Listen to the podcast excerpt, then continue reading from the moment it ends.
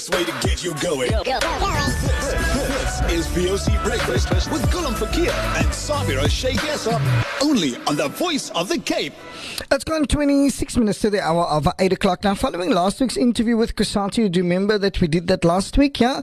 Now, in the Western Cape around the safety of commuters using Golden Arrow, we said that uh, we would endeavour to get the, the bus service to also address some of these concerns. And uh, things took a turn last week when the Ukubavimba Foundation, a social justice organisation, lodged an official complaint also with the South African Human Rights Commission against Golden Arrow.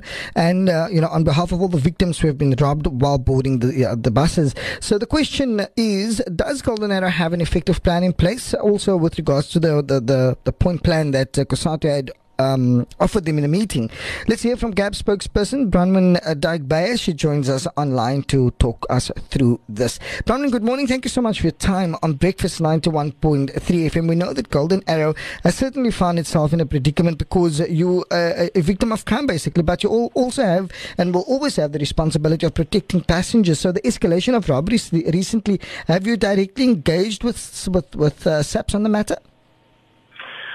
Just to give you some background, obviously we've been engaging with SAPS. We've been okay. Let's take it back. Um, robberies have always been an issue for us, but it it was very much a sporadic issue. So if we had two a week, that was that was a really bad week.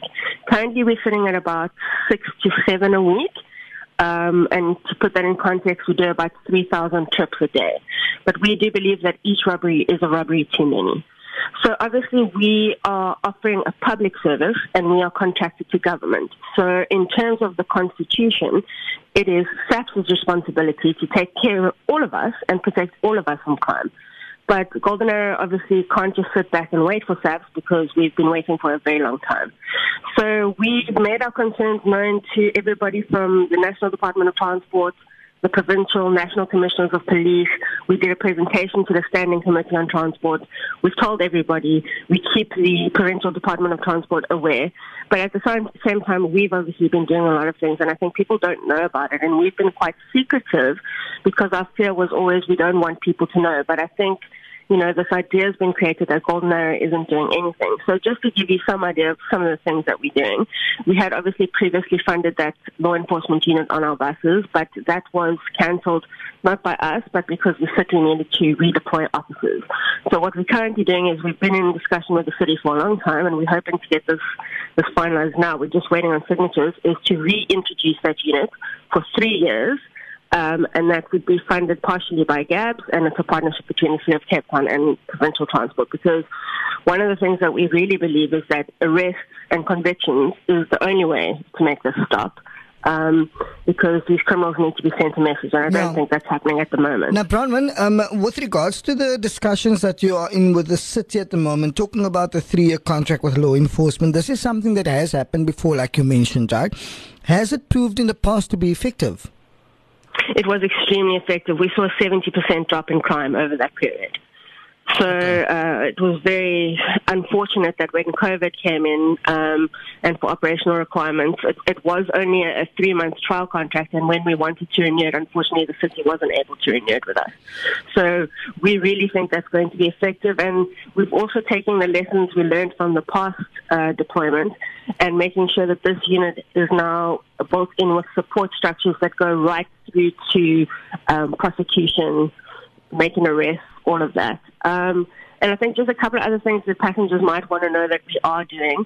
Um, we are fitting something called a drop safe. So we've, for a long time, been talking to security companies. We've gone to other bus companies. We've talked to the police. We've been trying to find out what to do because obviously Golden Arrow is not a is not SAPS. We're not a crime prevention company. Yeah, we're, a, yeah. we're, a, bus company. Yeah. So one of the things we found from some bus companies is that drop safe for cash takings have actually reduced crime on their services by up to 99%. And our statistics show that almost 60% of robberies actually only target our drivers. So we're going to be putting in drop safes. We hope that's going to act as some kind of a deterrent as part of our obviously multi-pronged approach. We're looking at panic buttons um, that would alert mobile law enforcement units. We have already piloted CCTV cameras. Um, obviously, all of these things are quite complex because they have to link our systems with government systems, mm, mm. but we're going to make it work. And then we're also looking to deploy security personnel So we're already doing a lot of stop and searches. And obviously, we're asking our passengers please to cooperate. I know a lot of people don't like it, but it's absolutely necessary. So we'll be doing more of those. And then we're looking at an app um, that could be used by passengers as a live panic button.